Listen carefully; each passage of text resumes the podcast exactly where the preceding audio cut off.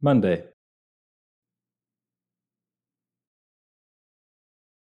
That's your poem? No, it isn't actually. That's the first word, but I thought it'd be cool if I just kind of introduced it. And you know, like those very abstract poets who are like, Monday. They start bowing, Yeah. waiting for the applause. or You have to you have to infer the meaning. Mm, But I mean, it's an episode about school, so So education. Mondays? it's Monday. sure. But the poem goes Monday, I'm here. All my little futures smiling back at me. Chalkboard, cursive. Little fingers poised to copy me. And that's kind of a first stanza. Hmm, And I would be sprinkling the rest of the poem in through the episode. I thought it'd be kind of a cool narrative thing. mhm. I just now thought of that. But that's actually all I wrote of the poem Interesting. because I didn't really know where to take it. That's fine. Yeah. I was going to try and write a poem for the episode, as you asked me, but I didn't. So Next week. next week, yes, that'll be my time to shine. My comedic poetry that sometimes graces this podcast. So, welcome back to Solacene, and welcome if you're new. We are a podcast that envisions the ideal future that is beautiful, sustainable, and tactile. And we are currently in our second semester, which is covering the idea of education in the Solacene. And you can watch us on YouTube if you're just listening. And if you're watching us on YouTube and you're sick and tired of our faces, I don't blame you. yeah. but we're everywhere else.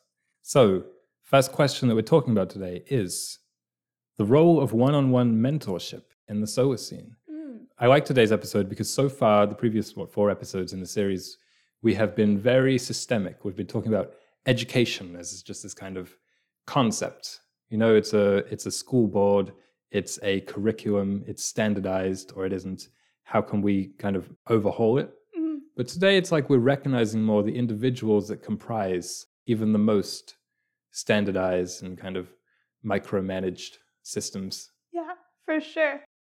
When it comes to mentorship, I was reflecting on my school experience, and I wouldn't say in particular that I ever had a mentor. No.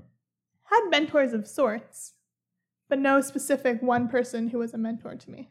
I don't think it's that common outside of films. I, will be Mm. honest with you. I don't think it's that common. But I also started with my own experiences.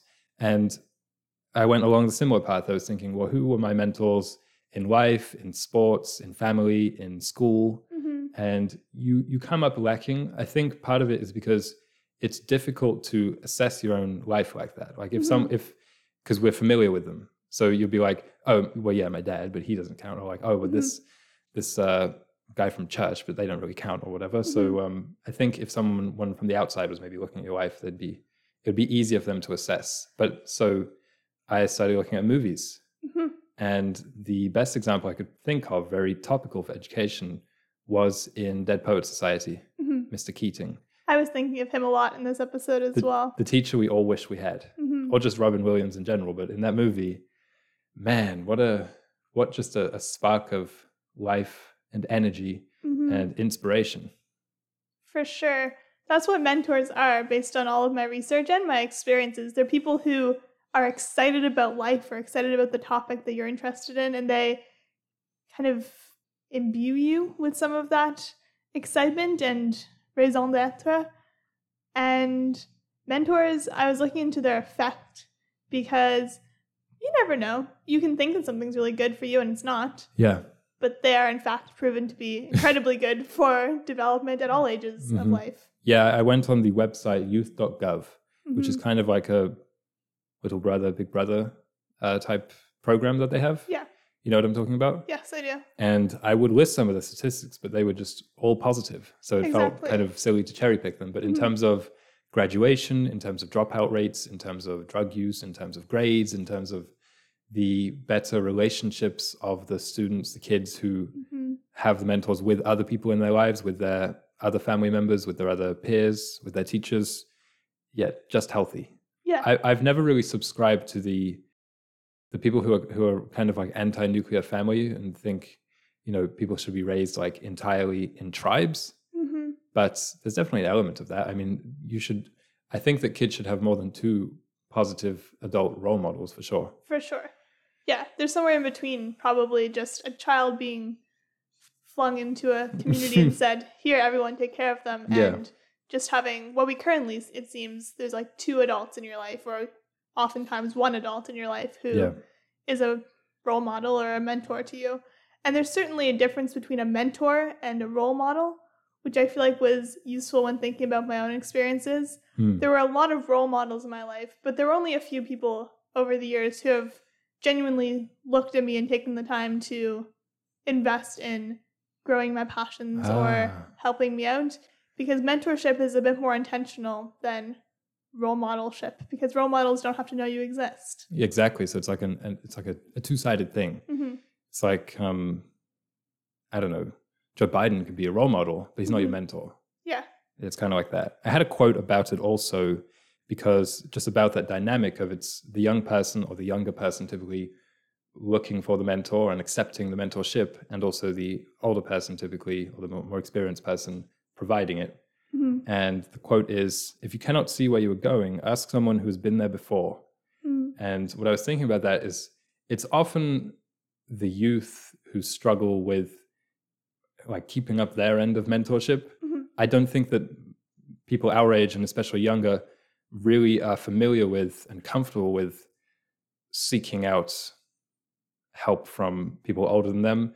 We don't really know how to do it. We don't we, we don't really feel like it's something to do like it just doesn't occur to us, I think. Yeah. So when when you're lacking those mentors, you don't notice them. That's Mhm. that's part of the problem, I think. Yeah, for sure. I was watching a TED talk on mentorship, and the woman who was speaking, she was saying, "Oh, there's always those people who are older than you in those previous generations who say, "Oh no, I'm a self-made man. I didn't go to school for this or what have you." But nine times out of ten, that person had a mentor who taught them. So it wasn't them perhaps going to school or taking a traditional route by our standards, but it was a traditional route by their standards of, oh, well, this craftsman taught me how to do all this stuff, and then I took over their business, or I took over doing something really similar to them. And I really like mentorship as a concept and think it will be a key part of the Solacene. I agree, and I kind of broke that presence down into three different uh, areas, I guess. hmm So I thought of mentorship in school, hmm teachers, etc., mentorship with other children, hmm and also mentorship outside of school. Mm. And in school, obviously, this is kind of um, closest to what we've been talking about so far with teachers and Dead Poet Society. hmm I think a key part of of increasing, would you say, the connection or just the the modeling behavior between teachers and students, not just with regards to the calculus they're teaching, Mhm. is schools kind of uh, taking off the clamps a little bit and letting teachers express their personality and just their humanity in ways that you know maybe can can color the one hour of smartboard equations. You know what I'm talking about? I, that's one of the things I loved about university. Actually, was that I've, hmm it was funny because all through high school they were telling us that in university, where your professor's going to be so distant from you, it's a giant Mhm. lecture hall, um, and it won't be such a rela- close relationship as it is in the classrooms in high school. But I found it to be the opposite. I thought the the professors showed a lot more of themselves, and I I got a much more of a grasp of who they were than I did my my high school teachers. Actually, Yeah, for sure. You had that one teacher who really loved birds, right? yeah, yeah, she did. Yeah, and and you'd teach like the lectures about conservation as a whole, right? yeah. But then when you'd get to the bird topics, it'd Mm. be Well, that that's always it's always excellent when teachers are enthusiastic about things. I, I love that, Mhm. whatever the topic, because you even if it's a topic that you really don't like. I mean, I'm Mhm. not much of an ornithologist myself, but it's you just you can't help but take some of that passion Mhm. into you. Yeah, For sure. Getting back to Dead Poets Society, and you said just the freedom to express yourself in that movie. He doesn't have the freedom; he has to kind of hide it, right? yeah, He can't actually just be like shouting Keats or whatever from the rooftops, but he still did it. And so in the Solacene, we would facilitate that type of classroom or that type of school environment in which teachers are allowed to be crazy.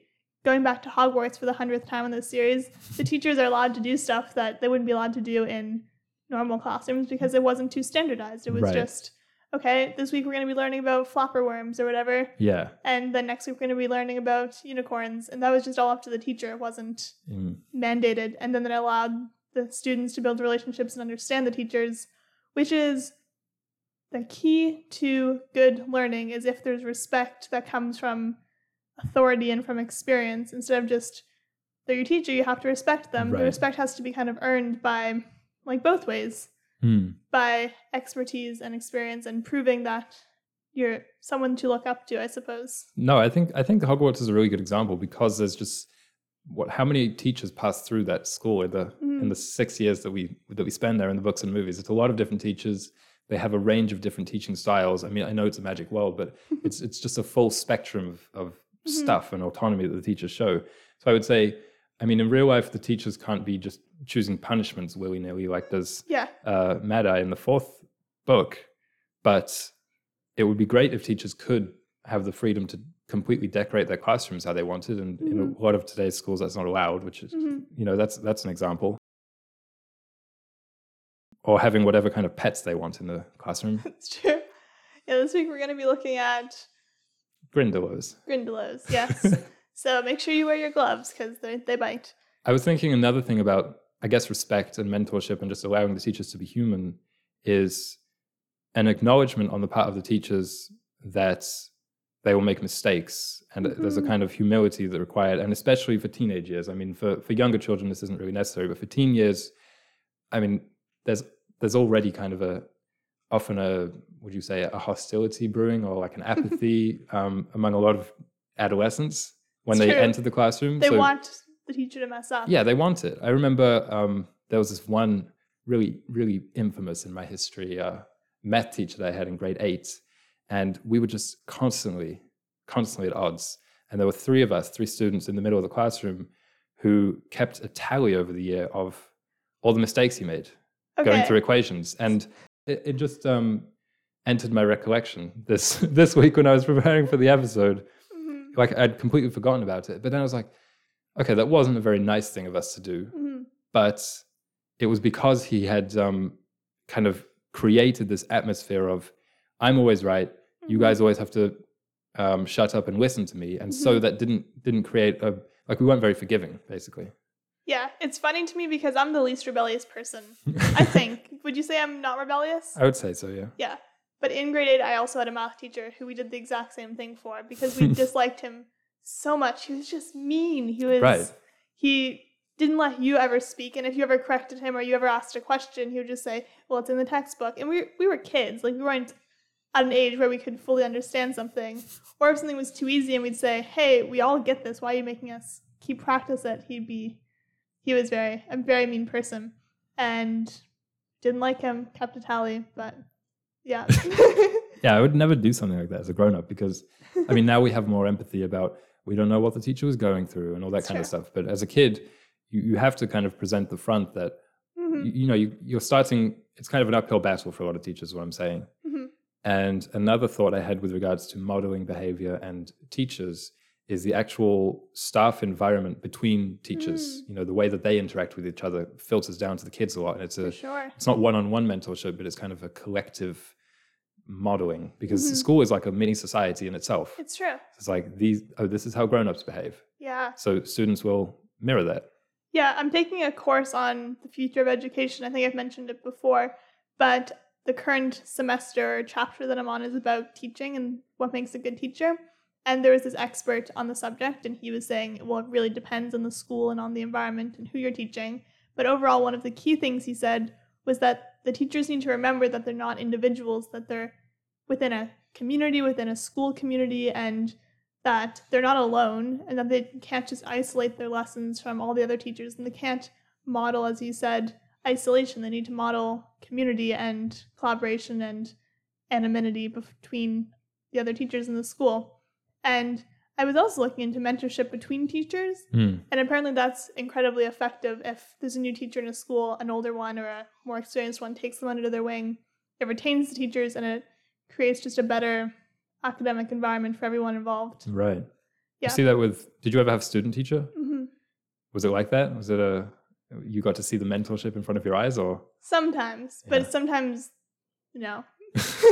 I actually really liked the atmosphere that my high school teachers showed amongst themselves. There was um, they were always kind of popping in and out of each other's classrooms, and Mhm. it's always like an Easter egg. It's like when you're watching the Marvel movie, you're like. Spider Man's in this one too. it's like what is what is the math teacher doing in here? And it's, that's so Yeah. mind blowing to you as a kid. Actually, in um, in university, I think there's a little bit more kind of uh, segregation Yeah, of for sure. professors, which I mean, it makes more sense, but still. yeah, our high like school had pods. pods. So it would be the English pod, the math pod, and so on. but there was one of my English teachers, they would just always have the door open between the classrooms and just talk while we were working. It always cracked me up. But then sometimes if your friend was in the next door classroom, the friends would mingle too. Well, that sounds.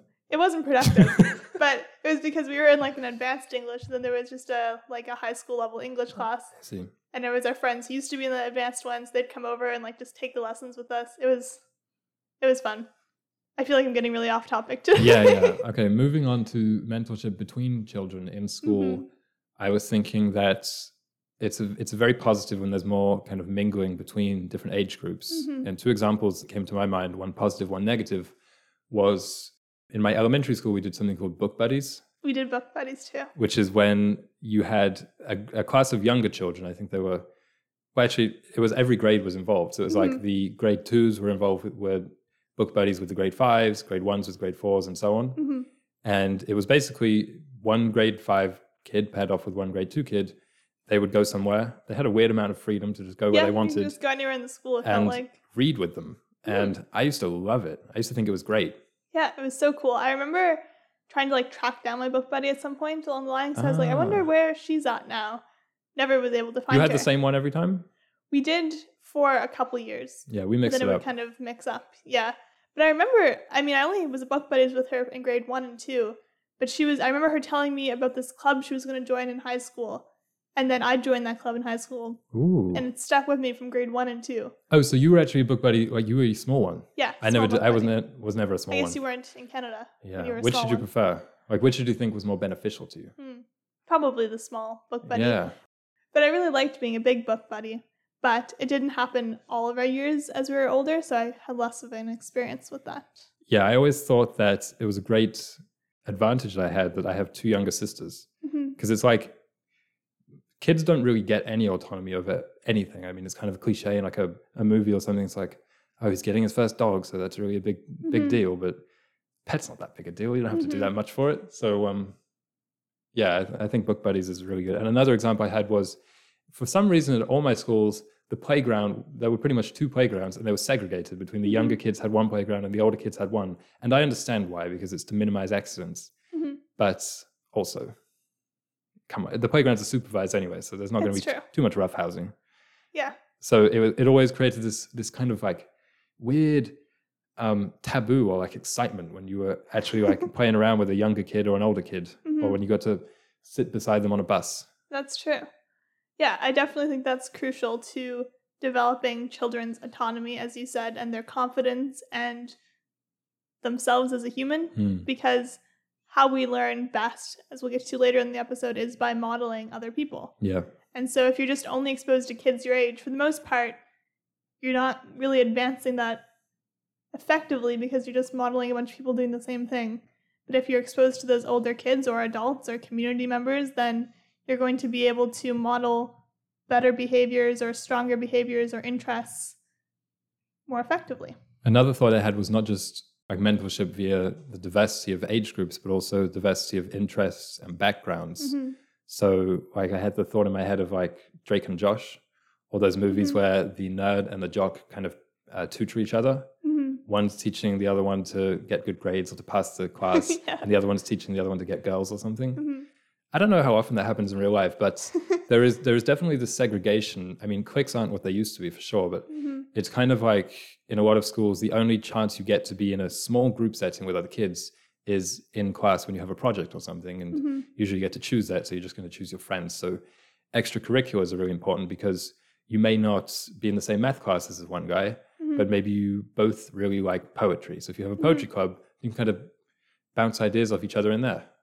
I like that because teachers aren't always going to be able to. There's one teacher for every two kids or something. Like there's always going to be more kids than there are teachers, even in the Solacene. Mm-hmm. But I think one of the key ways to develop kids and as good community members is by partnering them with people in the community. Because then you could do, okay, these kids are interested in gardening, or there's an exploratory. We did that in middle school, where you'd go to a senior's home, where you'd go and pick up trash with different community members and build relationships and integrate yourself into your place a little bit better and also develop your interests. And you switch it up a little bit. Every few weeks, you'd switch to a different topic, but I think that'd be a key way of allowing more one on one or at least like one on three experience. No, I agree. And I also think it helps make the kids feel safe in environments outside of school and Mhm. home, which is obviously something that, I mean, there's been books written about it today. Um, helicopter parenting and just the, Mhm. the lack of play on the streets and kind of freedom in a town that kids have. And we know why that is. And there's, Mhm. there's a lot of modern knowledge which supports that. But I, I Mm-hmm. do think that modern knowledge can actually be, doesn't have to be kind of counter to the old fashioned freedoms that a lot of kids had. It can be, it can complement it and it can, you know, make things safe, but also free for kids. As we Mhm. talked about that, that balance last week that needs to be struck. Mhm. We were talking about earlier today amongst ourselves that we don't need to just like describe, okay, neighborhoods are unsafe. You can say, okay, neighborhoods are unsafe. Why? How can we fix that? How can we get kids back to this point of freedom, but even better, even safer? And I think that's important in our thinking because often when we hear the news, we say, oh, well, it's not safe to do this, or oh, this food's bad for you. It's like, but why is it all of a sudden bad for you to eat this food? Or why is it all of a sudden bad for you to go into this lake? Yeah. pollution, GMOs, whatever it is, It's all So- learning opportunities as well for, Yeah. for kids. for sure. What do you want to talk about next? The organism of the week. oh, the organism. Okay. Because, okay, so here's my image of the organism of the week. It's not actually blue. I just couldn't find a black marker. Okay. So the mongoose. Can you describe it for those at home? Yes, it is a four-legged mammal Mhm. with a face kind of like a fox. The face is weirdly well drawn. There's a lot of shading, which is weirdly not well done. Thank a you. very long and thick club-like tail, Mm, and it looks rather agile. yes.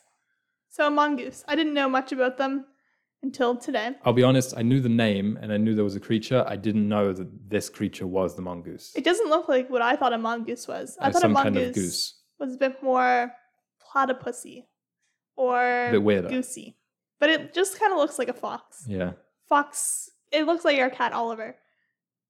That's very, really helpful to Yeah. the listener. to the three of you know Oliver is. but yeah, it looks like Oliver. So just picture Oliver. So it's a small mammal, as you said, but it's semi-aquatic. Ooh. Ooh. Hence the tail. Yeah, and there's 34 species of mongoose. So there's a bunch of different types. And they live kind of all over. They're just little critters. They're seven inches for the smallest ones. Some of them are two feet. That's what I was imagining though. Yeah. Seven inches. That sounds more inches. magical to me. I know. It's like a house hippo. It's pretty cool. um, the reason I picked the mongoose is because they have mentorships amongst each other. So sometimes they are social creatures, and sometimes they just live on their own, but they teach each other stuff, including an alarm call. So if one of them, even if they're one of the the free mongoose who don't interact with other humans, if they sense danger, they still sound an alarm call because they've been taught growing up that if you're in danger, let everyone know around just in case there's another mongoose nearby. They're threatened, but they're also threatening other species because they're Good for them. crazy predators, apparently, and they eat a lot of meat. They're omnivores, but they're mainly carnivores. Mongoose. Pretty cool guys. I like them. Some of them live in treetops, some of them live in holes. That's a big variation. I know. But what a great tie-in to the episode. Thank you. How does she do it? Weeks and weeks of practice. Do you practice the organism of the week by yourself? No. What do you want to talk about next? That's a really great transition. back to the question of what's next. We can talk about cool, tangible teaching techniques. Sure, the CTTT. Yeah. So, when I was thinking about ways that teachers can teach tangibly, I thought the internet would be crawling with examples and ideas for teachers. Hmm. It's not. So, I had to dig into my past experience and come up with some new ideas. Yeah, you once you told me that the internet was no help, and I didn't really figure it would be. Mhm. Because the internet tends to love the internet is one thing about it. So I Yeah. just assumed that all the techniques would be remote learning, They a- were. asymmetrical teaching, and all this stuff. Yeah. So I, I kind of looked into my experience as well, but I came up with really broad categories, and unfortunately, I don't think it's anything that reinvents the wheel. So uh, I. I apologize to the listeners for that. But it's less like cool, new, te- tangible teaching techniques, and more like cool, tangible teaching techniques that work. Because a lot of teaching techniques I don't really think work. And I know I'm just talking through my lens, but I tried to remember also how my whole class was affected by it. And you can tell Mhm. when you're in the class. It's kind of like when you're watching a movie. It's true. You can tell when everybody's transfixed by something. Mhm. Um, the first example that I came up with, and these are all kind of for all subjects, and I guess just doesn't even have to be in school, but I kind of was had one in mind for each one. So this one I was thinking about math, science, more kind of boring and abstract um, topics like that. Mhm. The first one is showing students the the end game of a topic or a subject, and this can be as short term as saying, "These are the kind of problems that you're going to be solving by the end of the semester." Just a really, really complicated equation that the kids at the start of the year have no idea what it is Yeah. or as long term as saying, here's someone who works in the field. This is why you need to know this. This is Mhm. this is what you can actually be doing with it. And I think this does a few things. One, it presents the topic of the concept in a way which the kids don't understand at all, Mhm. completely goes over their heads. And I think in a way that can sometimes be more enthralling, more intriguing, more interesting than if it's kind of incremental at the start and they don't they know a little bit about it Mhm. each time, but there's something that they don't know because then they focus on that one thing they don't know. For sure. And it also answers the question of what do I need this for? Why am I doing this? Which Mhm. plagues schools, and rightly so. Yeah, for sure. And I find the context allows you to know the questions to ask because sometimes when you start from scratch and don't know where you're going with it, you say, I don't even know what I don't know. Hmm. But if you know what you don't know to start with, Yeah, exactly. it allows you to work towards that and ask the right questions. Another example I had aside from math was like different languages. Like Mhm. I, I don't know a word of German, but I hear the language right now and I'm like, that sounds so magical. Mhm. But now that I'm learning French, I'm halfway through it, the Mhm. magic starts to wear off a little bit. Yeah, so things when, when they're presented to you like awesomely, and students will approach them also awesomely. That's Yeah. my Jack Black coming out again. Yeah. what it is about this the, the hot seat. Yeah, you were talking about the experts in the field and stuff. And one of my ideas was either co teaching on subjects, which I've had throughout my education, or guest speakers, or field trips to places. Go to the science museum, go to the farm, or what have you. And co teaching in particular, I find incredible because I realized it wasn't university the first time this was introduced to me. Rather, my grade 10 science classes were co taught. There were four teachers, one for each subject, one for physics, chemistry. We did astronomy, and then we did what else? We did biology. So it was all of the upper year teachers. So you know that they're experts, and it made you respect them more than just this one teacher kind of fumbling through the four subjects Hmm. that they know a little bit in each. Rather, we had the experts in each one, which was really great. And I found it really made stuff stick. It was also when you're in normal school, you're there for a year. So if you have the same teacher for a year, you're going to get a little bit boring of their style of teaching. And so it really mixed things up a lot. And I liked it. Yeah. Also, this is slightly off topic, but I was thinking about a question for next week. Could be about self teaching methods, especially for people outside of school, because we haven't really Mhm. tackled adult learning yet. So it's like, how can we keep I think that's an excellent question. keep keep that same energy from from high school or university or whatever it may be? Yeah, for sure. My next point is kind of a continuation of my first. It's just about inspiring students, and I Mhm. had in mind for this more more artsy classes. Mhm. I remember in university, my favorite course was an art class, and I would always get there early, and so would many other students. And before the time that was scheduled, the professor would have set up a giant projection on the front screen of all the paintings that we were going to be uh, studying that day Mhm. um, on kind of a cycle. So they'd like you'd see them all, but Mhm. each one would take the full screen, and that was just really, really inspiring to walk into the room being all dark, except for these giant paintings by all, Mhm. all the masters. And similarly, in high school, when we were studying the Odyssey, uh, on a little bit of a lesser scale, my world history teacher would write on the board just a quote from whatever we'd be reading that day, because we Mhm. kind of read through the book as a class on the whiteboard, and he Mhm. wouldn't be analyzing it he would just write it for people who got there early. And I always Mhm. thought that was a really nice touch because it doesn't take that much effort, Mhm. but it just um, sets the tone really in a really nice way. That's really lovely. A creative technique that I was thinking of were two things. One was I took a course in high school and it was theater, just a theater course, but it was in French. And probably the most effective technique I've ever used for learning French was we had to, for our final project, write and perform a play. So we had to write it from scratch with stage directions and everything and then perform it. And for years after that, that was in grade nine or 10, my friends and I would be quoting this play in French that we wrote, Yeah. which what else can I quote in French? Not much. but it was super effective. And I thought that was really great and tangible in a way that it really made the topic stick. And I think it could be applied for languages, but also for other creative subjects. So perform this book or perform an interpretation of this painting or what have you. Yeah. So it could be applied to other things other than just language learning.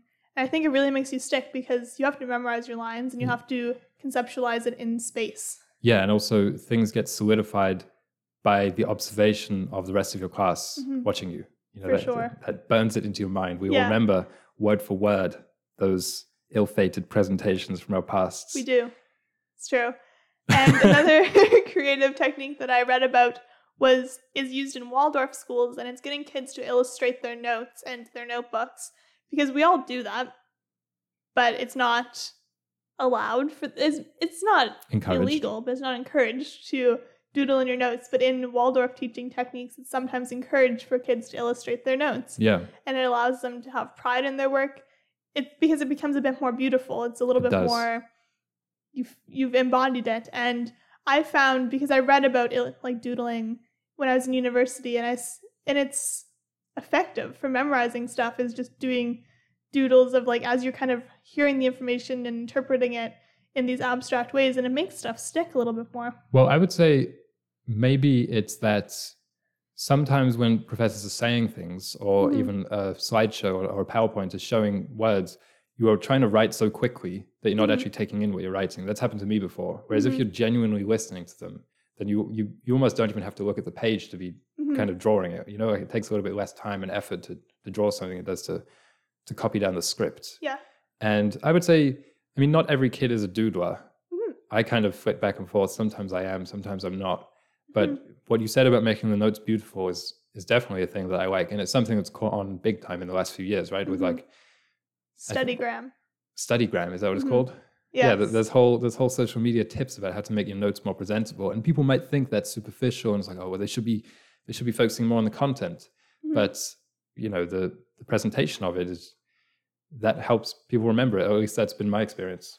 Mhm. I liked what you also said about theatre. That was kind of my third my third um, idea was just emphasizing the theatre, not just of theatre classes or even of of literary classes, but just of everything Mhm. the theater, the play acting that is education, because it is it is a kind of silly concept. It's like, well, Mhm. today we're reading this these physics rules from 400 years ago. Mhm.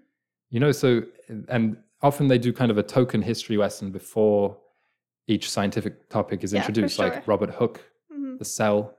We know Oh, yeah. these names and we know these dates, but it doesn't mean anything to us, and there's there's no point really the way that it's currently taught. But I, I do think it's important to know Newton Mhm. and not just his laws.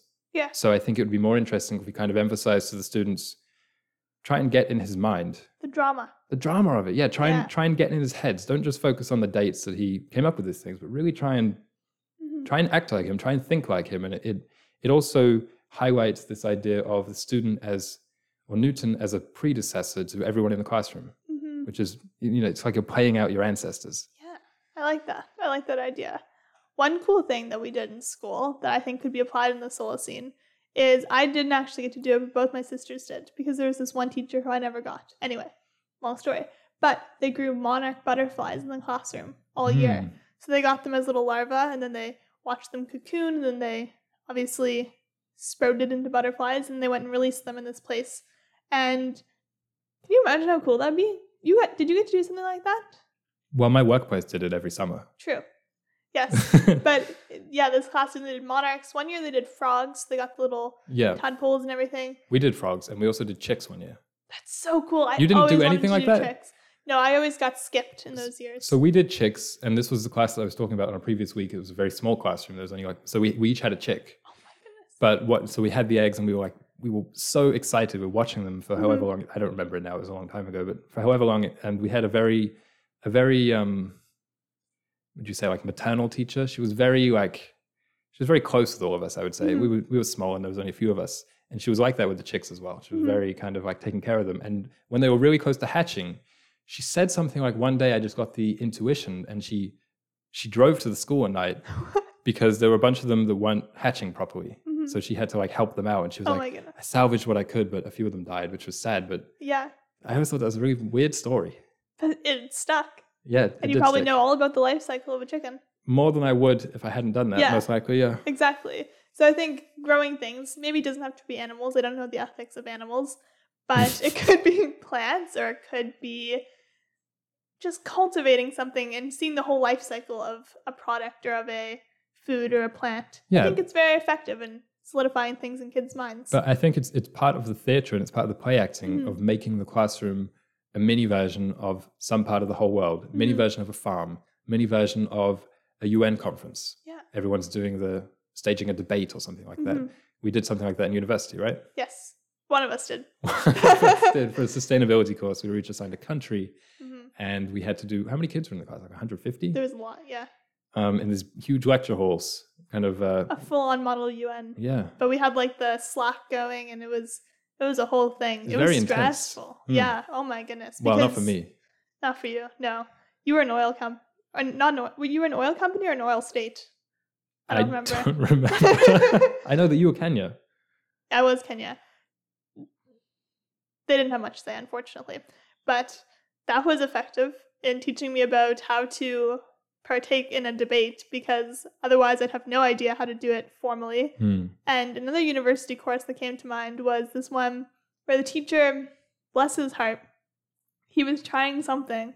He would, every single week would do a simulation or a game or whatever, and it was just his class was at a bad time, so everyone was exhausted and it was really grumbly. But I then went on to TA for that course for two years, and from an outside perspective, I realized just how effective these teaching techniques were and saw the kids actually grasping the concepts in real time.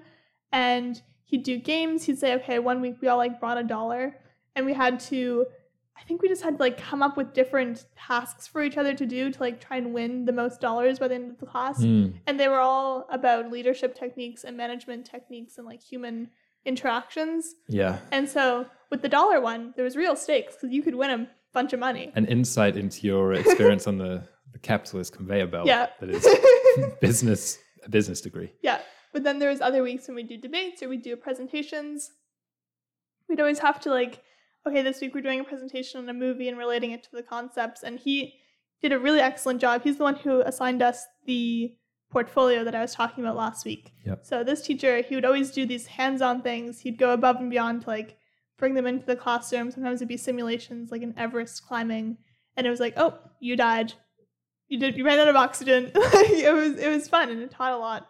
And I think that can be brought into the classroom at all levels, a bit more simulation and games. I agree. I do think gamification as a concept in education and just in, I don't know, advertising, in storytelling in general, just in society, um, was a good idea, but has maybe been taken in some, like it doesn't just have to be Kahoot I know. and, yeah. and call it a day. So I agree because we had a, a French game called Woogaroo, which Mhm. we used to play in elementary school and middle school, yeah, which I adored, and I it taught me the word for werewolf, which I otherwise wouldn't have known. exactly. Games can they can be a little bit more interesting than just see who can answer the questions the quickest and the Mhm. best. Yeah, for sure. But still, that's fun. Points. I was thinking of a point system in the classroom to an extent would be fun with like, oh, who answers the questions? Because people like racking up points even if they have no consequences for some reason. And two more things that I had were outdoor learning because did you guys ever do like outdoor classrooms at your school? One time, Yeah. and so I loved it. Yeah, we had like an official outdoor classroom where the teachers would book and we'd go out sometimes. And no matter what we were lear- learning out there, it was a change of scenery and it would always stick better than when it was in the classrooms. We, I mean, that's true because I do remember the one class we had outside. It was on Mhm. mitosis. There you go. And the other thing I was thinking, I've been watching a lot of kind of vintage movies lately, and I find in the high schools they always have like parent nights. And I never know what they do with these parent nights. They're kind of like recitals, they're kind of the kids are giving presentations. But I feel like a bit more of that would be fun. I know the parents right now are very busy, but ideally in the Solacene they'd have a bit more time to attend such events and the community could come out, all the guardians and everyone's families could come out and see them presenting or doing recitals. I think that has like having something to work towards that's like tangible. I find is useful oh for kids to yes, so it's like something the kids have to prepare something for. Yes. No, that is good, and it also, I liked going to school at night, Mhm. and um, it humanizes the teachers as we were talking about for, Mhm. for mentorship because right now it's you know there's that meme about oh, when I saw that teacher in the grocery store, it just felt so wrong. Mhm. But it really shouldn't. Like they are humans, and kids should know that. Mhm. It's not like it's funny, but it's not actually that good a thing that Yeah. kids think that they live there Yeah. because they don't. It means they're not really understanding the world, Mhm. and school's not doing its job to to make them understand what is life, what are Mhm. jobs, who are who are adults. Yeah, it's very true.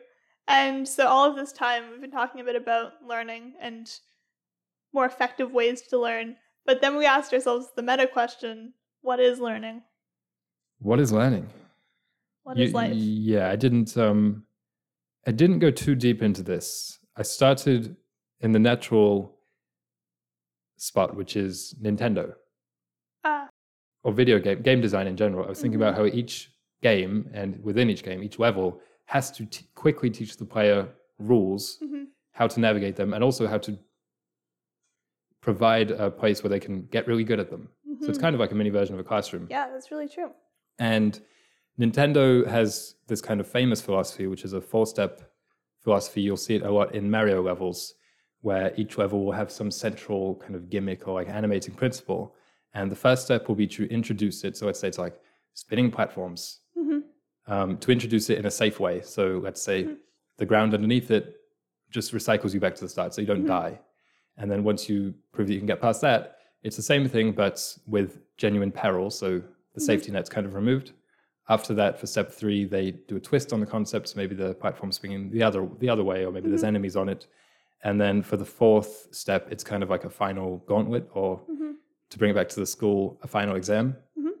And what was really interesting, because I'd known this this kind of philosophy for a long time, was that when I was researching further for this question this week in education, there's a very famous four step theory. There is. Yeah, You know about that. I do. Do, review, learn, apply. Yeah. That's the one you're talking about because there's Kind a of. lot of learning theory. There are a lot of learning theories. Yeah.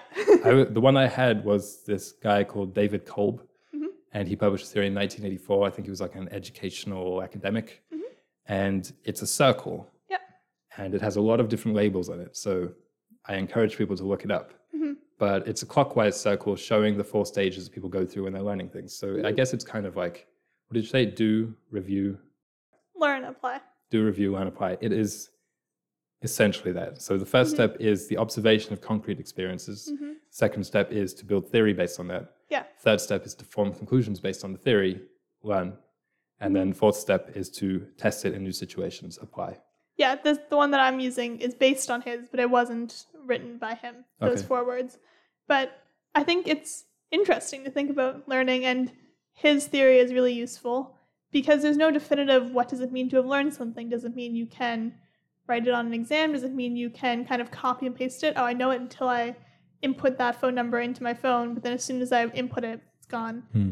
And something I learned that blew my mind is that because you always say to me, if you don't remember it, it's not useful, right? Um, It co- it's for some, like for some ideas. things, for creative ideas, yeah, Yeah. I would say that. But I learned that that is not true because our brains sometimes forget stuff by mistake that it doesn't want to forget, but it forgets it. No, I know that. You're making me sound like such a such a tyrant. I'm just over here like shouting things at you. Oh, if you get forget it, then no, but you were I, meant to forget it. I mean, it's not just you. It's a bias that a lot of people have. It's Right. called the forgetting bias, and it's that if we forget it, it can't be important. But that's not true. So that means like learning isn't just remembering; it's Hmm. embodying it. It's creating a change in the way that you see the world and interact with the world. Yeah. Yeah.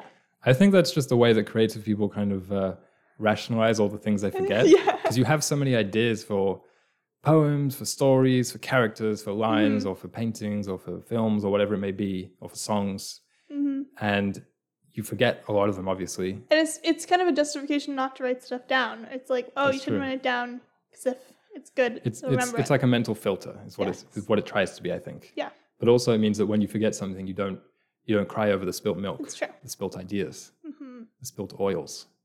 Um, something else for this that I was thinking about what is learning is the el- the elasticity of the brain that I've been reading about, which just fascinates me. I know this is something that pretty much everyone is is interested in. Is how can I maximize my brain? How can I stay alert, stay nimble, stay learning through adulthood? hmm What kind of little Lumosity phone games can I do that will keep me at the brain age of a 25 year old or whatever it Yeah. may be?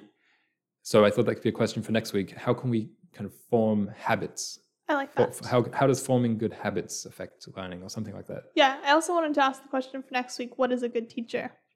Yeah, yeah, that's Yeah. good. Because it's not just one type. Yeah. And this just came to my mind as well. In high school, when they would always say, we're not really about teach it's not the goal of high school isn't really for teaching you the things, it's teaching you how to learn. hmm And I always took issue with that in high school. And I think I still do. What do you think about it? I think we need to know how to learn, but I don't I think we should be learning things in high school. Yeah. And I, I think we should learn how to learn earlier. Yes, I agree. And we should be learning things as we learn to learn. Ooh. I have a good quote about learning that I think summarizes this question very well. And it says Learning is a process that is often not under our control and is wrapped up with the environment we inhabit and our relationships we make. It involves encountering signals from the senses, attending to them, looking for connections and meanings, and framing them so that we may act. Very nice. Thank you. But that's what learning is to me. It's making connections and being able to act upon them later because we sometimes you can act upon it immediately, recall it on a test, or even apply it tactily, like in a lab or in a setting where you have to like perform. Yeah. But to learn something really I think has to be a change in the way you perceive the world and the way that you perform tasks and create understanding of new inputs. Internalize it. hmm Nice. So, thank you all for listening. And if you'd like to follow us on Instagram or TikTok, we're there. We also have our zine for sale on our website. And there's all the links to everything down in the description. So just just look there. See you all next week. Bye.